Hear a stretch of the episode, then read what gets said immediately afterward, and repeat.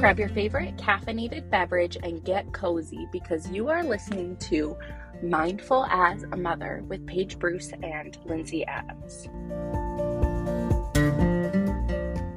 Hey, hey, I just wanted to pop on here real quick before the episode starts and give a quick disclaimer.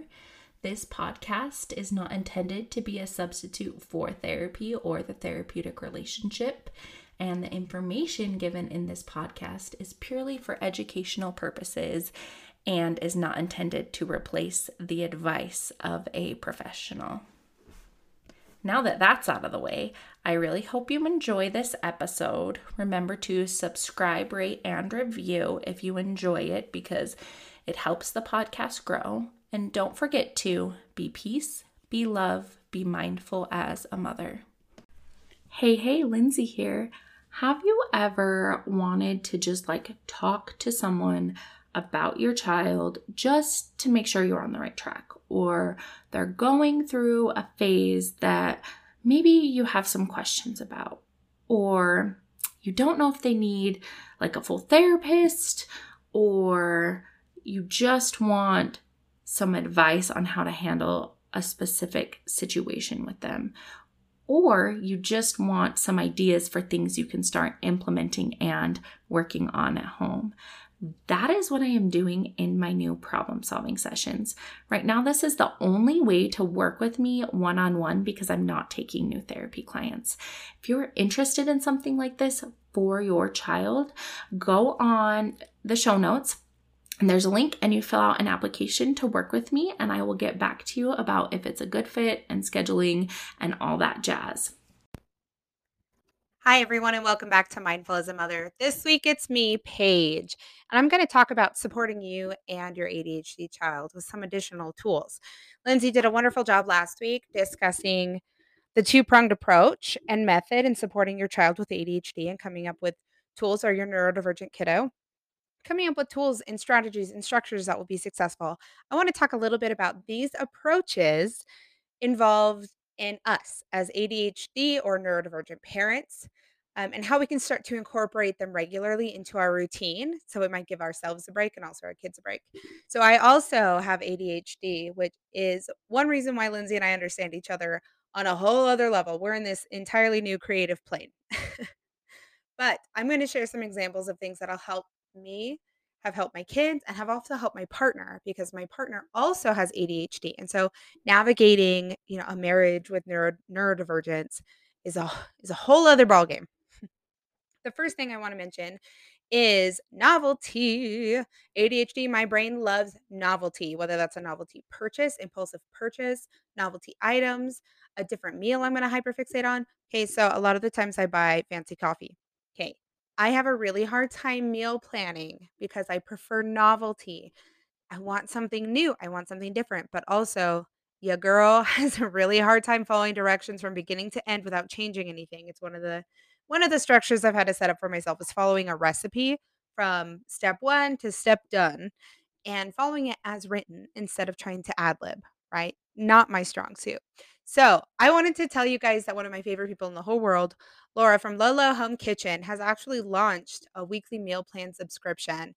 It's $12 a month, and you get a meal plan with the recipe and the ingredients, the shopping list ready to go, emailed directly into your inbox. So if you're like me and the novelty of the meal, minus having to plan, is appealing to you, check her out. You can get it on her website at lolohomekitchen.com.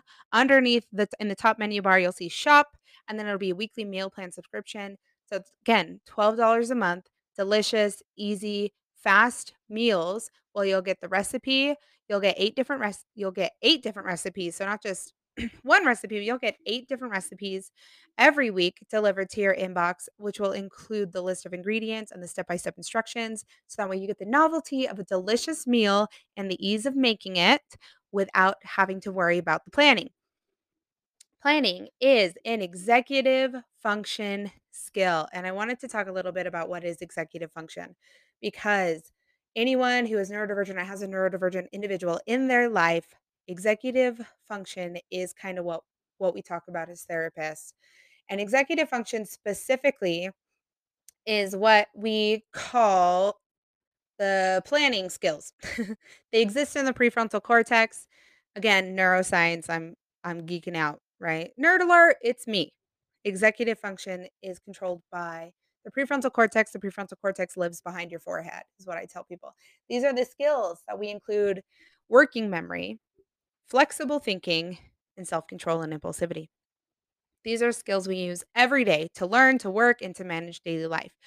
So, when you experience difficulty with executive function, it can be hard to focus, follow directions like the recipes from 1 to 10, handle emotions. We can have big emotional responses or be sensitive to criticism and many other things. So, that's kind of what I want you to know. Executive function is responsible for paying attention. Hey, if you have ever talked to anybody and they have to fidget while they're talking to you, it's an executive function need. Also sensory, but we'll get there. Organizing, planning, and prioritizing. So, like creating a plan from start to finish. This is what we're going to do. This is what it's going to look like. And these are the things I need to do first to make sure that the last things can be done. Starting tasks and staying focused on them to completion. Understanding different viewpoints. Regulating emotions and self monitoring, like keeping track of what you're doing. So usually these develop quickly in childhood and into the teen years. And sometimes, you know, our prefrontal cortex isn't done developing until our mid 20s. But when you have ADHD or different types of neurodivergent or attention difficulties, these are challenges with your executive function. So you might have trouble starting or completing tasks. You might have difficulty prioritizing things that need to get done. You might forget what you just heard or what you just read. So you have to read it multiple times. you have trouble following directions or a sequence of steps like in a recipe. Y'all, your girl can't cook. If you don't know that yet, I this is it. This is this is it. This is the thing that's making it hard for me in adulthood. I cannot cook and following recipes doesn't turn out well because I usually change something in the directions somewhere, whether I mean to or not. You have trouble focusing or switching focus from one task to another. You can get overly emotional or fixate on things.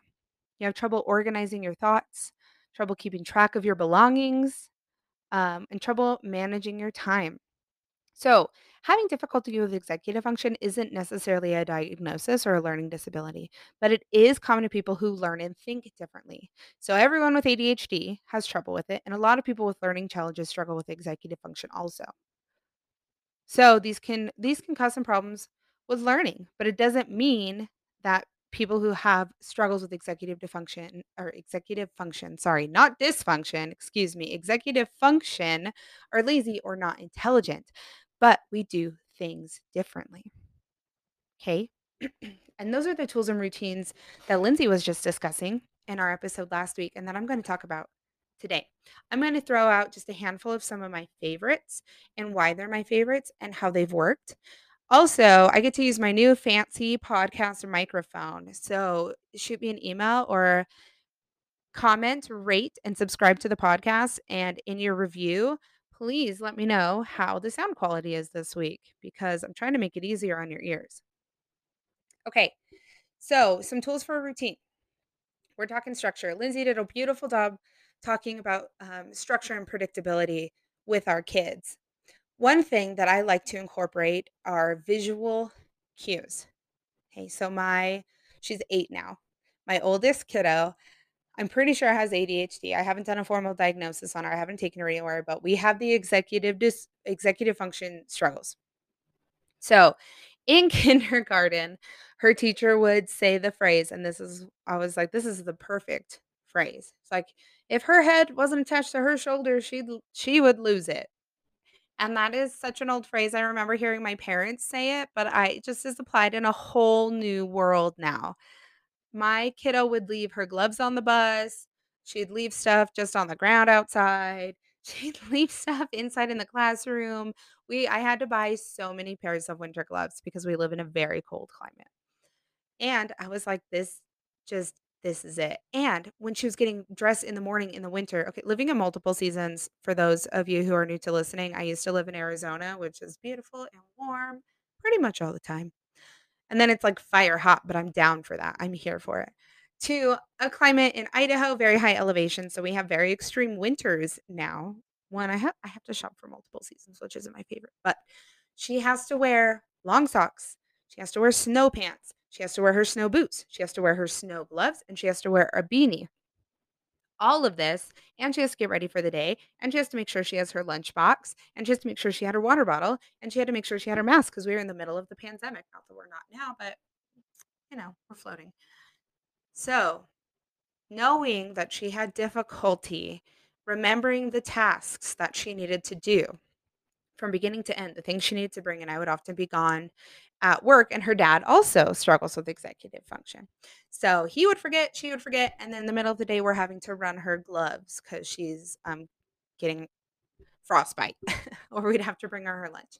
So what we did was we incorporated visual cues and predictability. So she has this little ring that we would attach to her backpack that had a picture of every item she needed to bring with her to school. And so we made it a habit of every morning she would go through her little ring clip and she would, you know, mentally check off that she had, make sure she had them in her backpack, every single one of those items.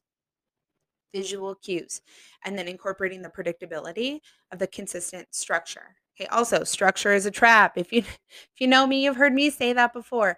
So I don't like to think of structure as we're doing the same thing every day at the same time, unless that's a necessity. I like to think of it as a flow because for me that feels better. It, to my body, that feels better. We are in a flow. So in our morning flow, we do the same kinds of things, but maybe not down to the minute of consistency. So we would wake up, she'd eat breakfast, She'd brush her teeth and hair, and then she would pack for school and check her ring with her visual cues. She would match the items to the pictures and put it in there.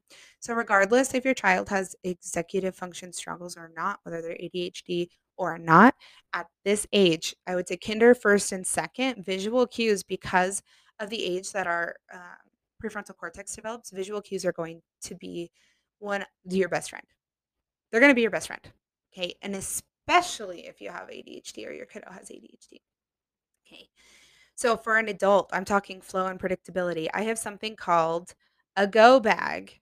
Like, what is that? Okay, so when I'm traveling, I have a bag that I keep specifically stocked with all the things like necessities I would need if I'm traveling. So it has an extra deodorant, has an extra toothbrush, it has my toothpaste. It has like an extra pair of socks, like things that I would need that I would typically forget. Because creating a task list from beginning to end and remembering each thing on the list is very difficult. Or I'll pack and then be like, wait, did I pack that? So I'll have to unpack and then repack again. so with my go bag, I know I already have those items in that bag. So it takes the mental load off of having to remember that while I'm also trying to prep my kids and help my husband and pack the car and get ready to go. Like all of those things. Another thing that I have is I have a phone charger that's in my wallet. It stays in my wallet all the time. So that way, whenever I am traveling, that's one of those little things that I used to always forget. I will never forget it now because it is always in my wallet. It's always there. So if you can create a flow for yourself and predictability for yourself, you'll start to give yourself the tools you need to reduce the mental load and stress that you're consistently carrying as a neurodivergent individual. Also, for your kids, visual cues. We do the same thing. We have a morning and evening flow, right? So I have visual cues with little Velcro strips that I stick on, like today's Monday. And so they have little pictures of everything they're doing. So in the evenings, we eat dinner, take a bath, put on pajamas, brush our teeth and hair, read, go to bed. Same thing every night. And as we consistently reflected back to the visual cues of the flow, it became something that was predictable for them. So they were able to establish the structure and it took less um, energy and attention from executive function, right, which we already struggle with, for them to be able to follow that routine consistently. So we're talking visual cues. Here's another one. My husband and I try to split roles in the house, right? We're both working, so we try to split up the housework. One thing that he does that is extremely helpful that we agreed he would do is unload the dishwasher. Hey, what happens when you shut the dishwasher? You don't see the dishes, right? You don't see the clean dishes in there. Out of sight, out of mind applies when you have ADHD or you're neurodivergent. Out of sight, out of mind. So every morning before I leave for work, I will open the dishwasher and pull out one of the racks. So that way he has a visual cue that those dishes are clean and he'll remember to put them into his morning routine. visual cue. So I want you to remember that. come up with a flow for yourself that's predictable to make things easier for you. If you're doing something regularly, how can you create it into a habit that's already there and available? So, when we talk through executive function struggles, we talk through misplacing things. Even neurotypical people misplace their keys.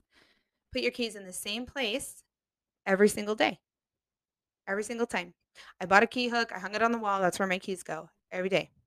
Same place when I'm done using them. Otherwise, I wouldn't know where they are. They'd be gone forever. So, visual cues for you and your kids.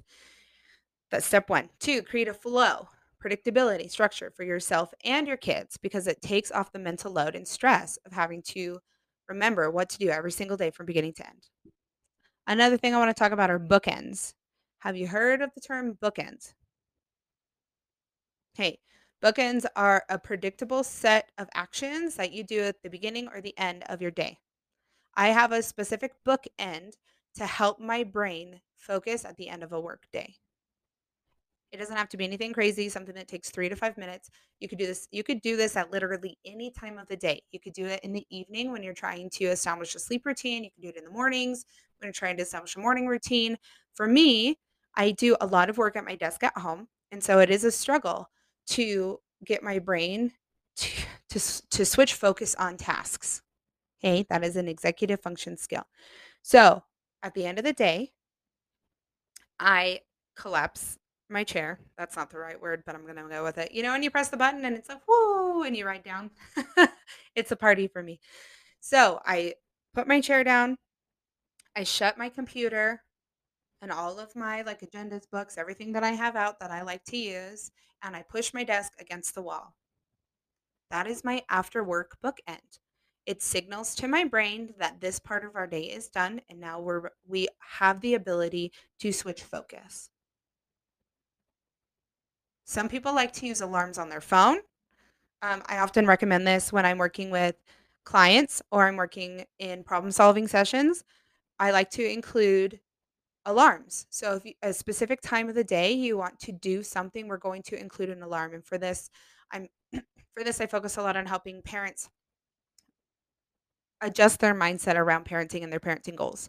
Affirmations are very powerful, and I've talked about this before. If you can change your thought pattern, you change your behaviors. And that's why affirmations are so powerful. It's a type of therapy called CBT. So, affirmations we have a goal of how we want to be at the end of the workday. Okay, set an alarm for 5 p.m. Patient present parent is what that alarm is called. So now you have created an alert or a signal for your brain to prepare it for that predictability in the flow to swap tasks. You're you are securing the ability for your brain to switch tasks. Okay. Next one, movement. How many of us move every day? Even walking. Hey, movement is incredibly helpful. Lindsay talked about this in an example with her kids where she's able to help them move. Why? Why does this work?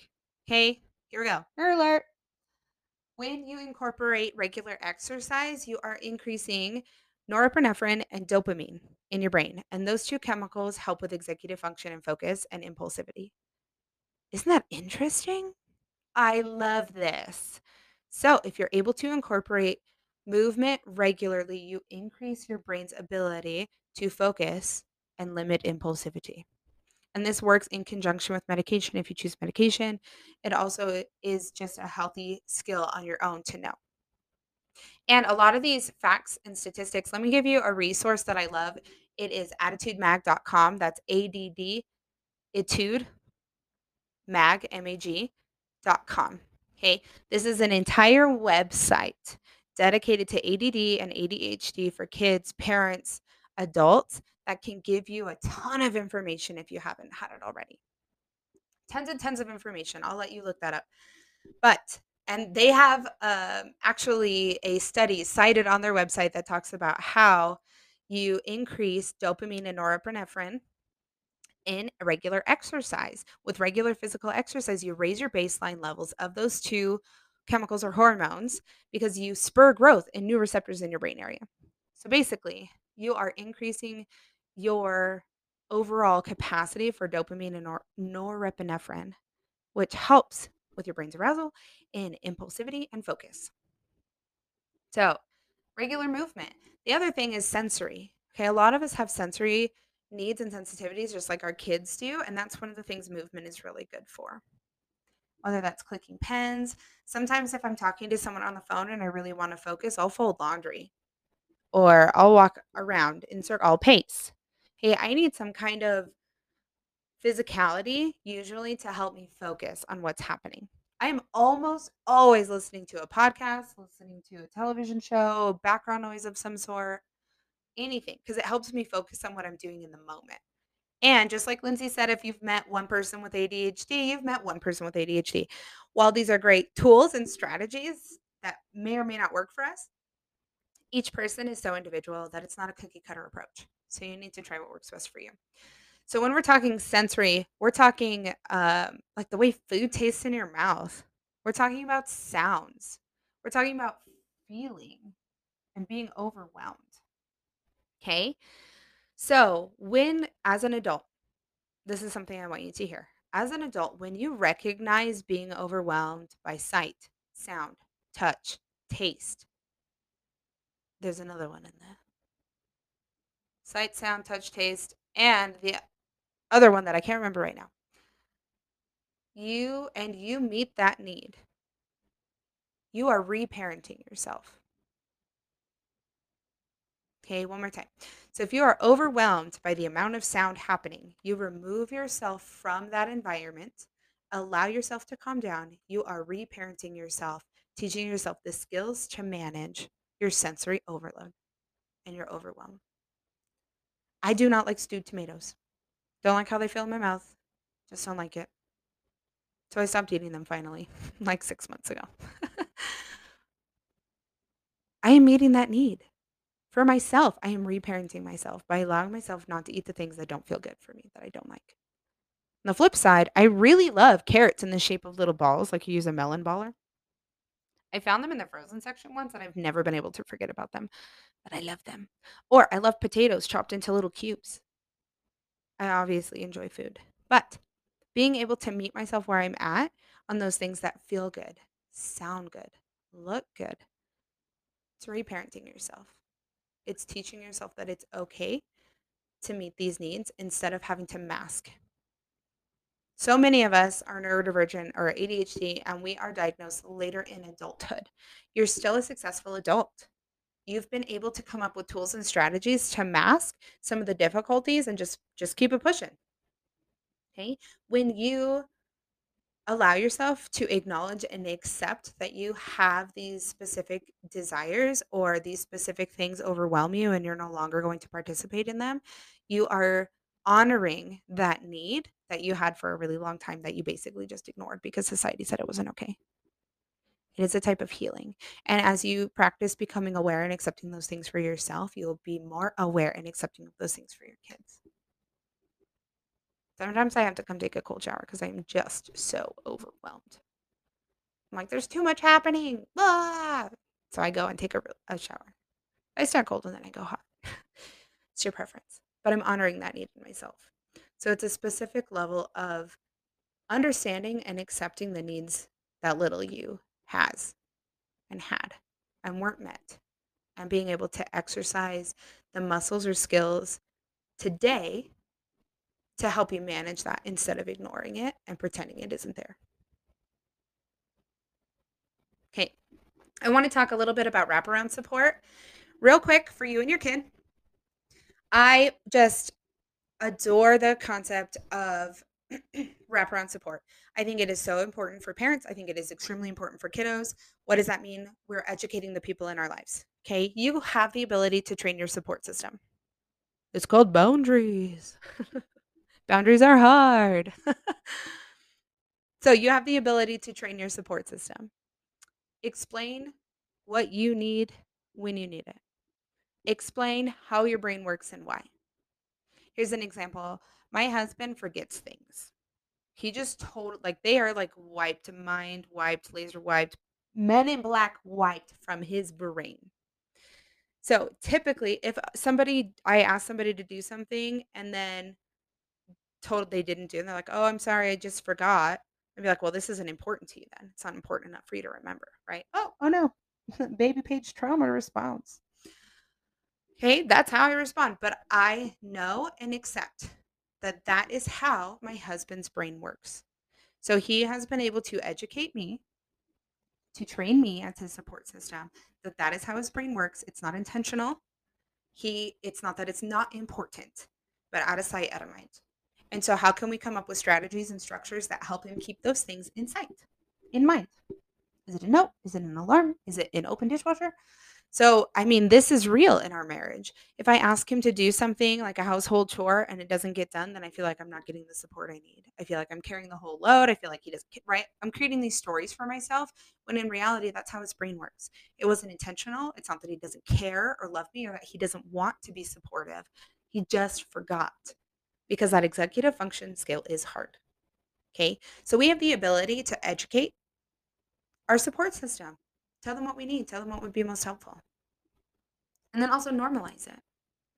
Kind of like Lindsay was saying, we're not telling people you have ADHD to justify anything, right? We're just talking with positive language about how our brain works a little bit differently. Or you don't even have to reference your brain at all. You just share that, like, actually, this works best for me. So if you would like XYZ, then will you please ABC? so for my husband, I would like him to unload the dishwasher every morning before he leaves for work. So I open I open the door of the dishwasher and pull up, pull out the racks so he can see it. Wonderful. Okay. You also apply these things to yourself to set yourself up for success. If you know something, like you know that you lose your keys, what system or structure are you going to put in place to help you? My daughter for, would forget everything, all of her winter stuff. We'd be driving into her all day. So, what system or structure did we put into her flow that would help her? Those visual cue cards, right? Those visual cue cards. So, you have the ability to educate your support system on what would be most helpful for you and also to set yourself up for success by being aware. So, you're becoming aware of your needs, you're honoring them. Okay, that's the reparenting part. And now you're creating system structures and flows to help you be successful without ignoring them. There's nothing wrong with you. You're awesome. Lindsay talked about ADHD being a superpower, and I 100% believe that. There is a superpower in it, and it's going to be different for all of our heroes, all of our little heroes or villains. Whoa. Just call me Ursula. Um, living my Disney dreams. I'm a child at heart. Okay, anyways. So superpowers. Same thing. When I really like something, I really like it. But if I don't want to do something, it is very hard to focus to do something. Okay. Um, I want to talk about bribes real quick. When do bribes work? When are they successful? Lindsay talked about this a little bit with rewards. Okay. I love rewards. I love them. When I was um, studying for my graduate degree, if I really needed to get something done, not only would I wait till last minute, so that way I would get the adrenaline adrenaline rush of completing it and turning it in at 11:59 p.m., but I would also buy myself a jar of peanut M&Ms. and every 30 minutes or an hour, I'd eat a peanut M&M. Like, yes, I did this paper, I wrote this page, whatever. I get a peanut M&M. Love it. So when you are working with your kiddos, I want you to use rewards to help adjust behavior. Okay. Sometimes the reward itself, when our kids are older, like uh, getting to go to the movies or spending time with friends, like that reward is super helpful. For my younger kiddos, they might need to be incentivized a little bit more. So we talked about like a Tootsie Roll or a lollipop, or if you're not into candy, it could be anything, something to uh, just light up those brain centers of like, yes, I like this, I'll keep doing it. Right. so what I want you to do is I don't want you to reward based on the completion of an activity necessarily, but the effort. I want to praise the effort of us trying as hard as we can to do the thing. And then we adapt, like Lindsay talked about in the last episode, we adapt the strategy and the flow and hope for more success. And then we reward that effort because we see it. So we're not doing it in a row. It's not after after 5 days of doing this consistently, here's your reward. Because we work really hard day 1, we're super motivated because we want the reward. Really hard day 2, we get to day 4 and then something happens. At day 5, we didn't do it, so now we don't get the reward. And now it's not going to work as well cuz That just dashed all of our hopes and dreams. So, I actually will probably do an entire episode on rewards and uh, using them as a parenting tool and how to use them successfully. I don't want us to reward on like successful completion of an activity necessarily, but I want us to reward on the efforts. So focus on the efforts of what's happening and then adjust your flow and structure for success and reward based on that effort. We're not criticizing. Hey. So, in honor of ADHD and being neurodivergent, a superpower, I wanted to just do something fun and provide a list of celebrities who actually have been diagnosed and or medicated with ADHD and just kind of show you that there is immense power of tapping into neurodivergence and how you can continue to lead very successful lives and careers and achieve so much while also honoring, accepting, and normalizing your experience. So, with that, here are nine celebrities who were diagnosed with ADHD. Number one, Michael Phelps. Number two, Karina Smirnoff, who was actually a Dancing with the Stars performer and a professional dancer. What's interesting is some of these people are so so Karina Smirnoff talks about how her schedule is very busy and her day is filled with 10-hour dance rehearsals for all these different things. And she's able to focus on completing these things in these really large days because of her ADHD. Number 3. Howie Mandel, game show host and stand-up comedian. 4. Ty Pennington, the home improvement guru. Number five, Adam Levine. You know how Lindsay is with Post Malone? That's probably me with Adam Levine. Adam Levine. He talks about how he had trouble writing songs and recording in the studio, and he'd had 30 ideas in his head all at once. And once he was able to identify, acknowledge, and create structures and flows around his ADHD, he became an incredible musician. Number six, Justin Timberlake. Seven, Paris Hilton. Eight, Simone Biles. And nine, something Knowles. Can't pronounce it. Sorry, guys. But these are just a few examples of the incredible things you can accomplish, even as a neurodivergent individual, when you understand, accept, and meet the needs of where you're at. You can create structures and flows for yourself. And as you honor that in yourself, reparent yourself, you can honor that for your kids to also help them reach their capacity. And something that came up while I was reading the celebrities that um, I wanted to just ask you guys, and this is just for some self reflection. some of these people on this list of celebrities are incredible athletes, incredible musicians. Individuals that are neurodivergent are incredibly creative. And so, what what where are your interests? What do you like? What are your kids like? And how can you support that interest to help them develop that, to help yourself develop that and honor that? Because what could we be capable of if we did accept and honor that and create structures and systems around that? Okay, guys. So, this is the episode on additional tools for supporting you and your ADHD child. And if you have any questions, feel free to email us at mindfulasmother pod at gmail.com. Catch us on Instagram or TikTok. And while I'm on TikTok, Lindsay and I have been doing a weekly live Q&A on TikTok to answer any parenting questions or any questions related to um, child therapy, essentially. But last week, wah, wah, I couldn't go live with Lindsay because I don't have a thousand followers on TikTok. So this is my call to y'all. Please, if you frequent the app, go to TikTok at Parenting with Paige and follow me so next time I can go live with Lindsay to answer all of your Q&A. If you haven't yet, you can also catch us in our Facebook group Embracing Mindful Motherhood and Positive Parenting to ask us your individual questions. That's where we host probably the largest part of our community, get most of our free content, and we answer individualized questions Today was the 1st of August, so we always send out a Starbucks gift card for the group to use to caffeinate and take over the month and plan to be them best selves. So, if you haven't yet, look us up on Facebook. The group is Embracing Mindful Motherhood and Positive Parenting. All right, catch you guys next week.